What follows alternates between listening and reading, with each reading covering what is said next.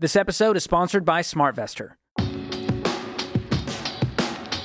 You're listening to Ramsey Everyday Millionaires, where we talk investing, retirement, building wealth, and outrageous generosity.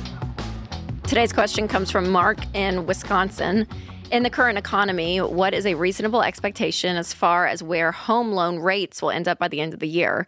Is the 3% rate possible again, or do you think it'll stay where it's at?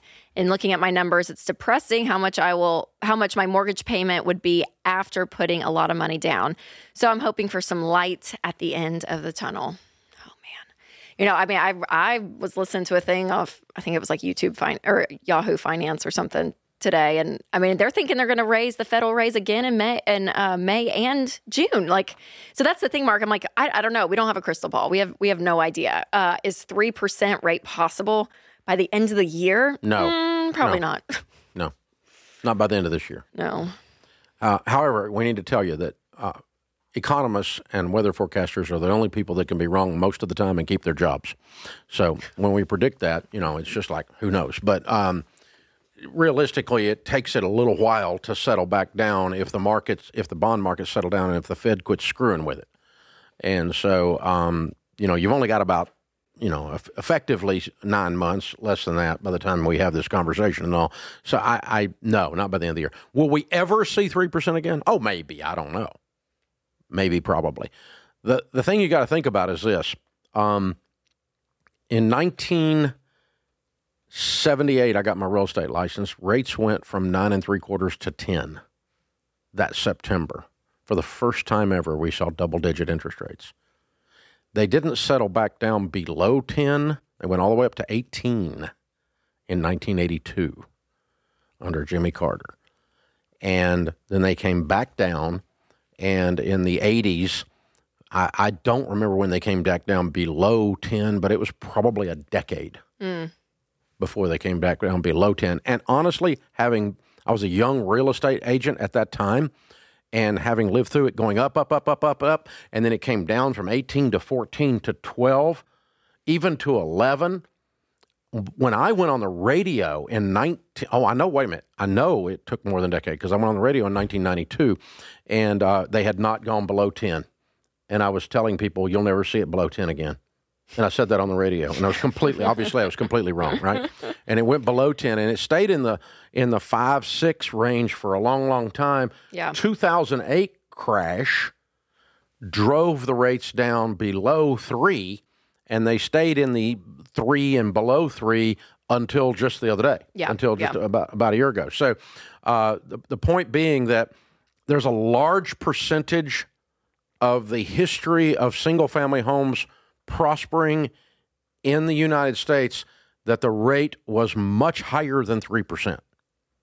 6%, 9%, even 11 or 12%. And, and the market moved. The market continued to move. Uh, the, the only difference was they didn't have three to compare it to.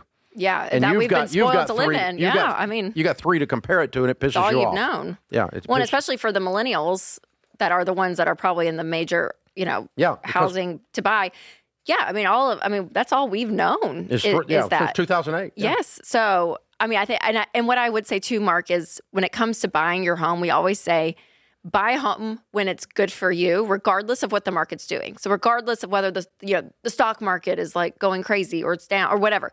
For the most part, if you have the money and you have the ability to buy a home, that then then you have the ability to buy a home. And if it goes back down, you can refinance. I mean, you can always still get a better interest rates, but uh, but it is depressing. I get it. I Two- mean, yeah, I get it. Two points to go with my little story of perception there, okay? Oh, is the history lesson still going? The history I'm lesson. So sorry. No, no, no, no. The, the point for the history lesson, and then I'll then I'll land the freaking plane. But the uh, Just circle. You're just circling. okay, It's great. ten percent. If you were at ten percent eighteen months ago, and it had come down to six, six would not be depressing.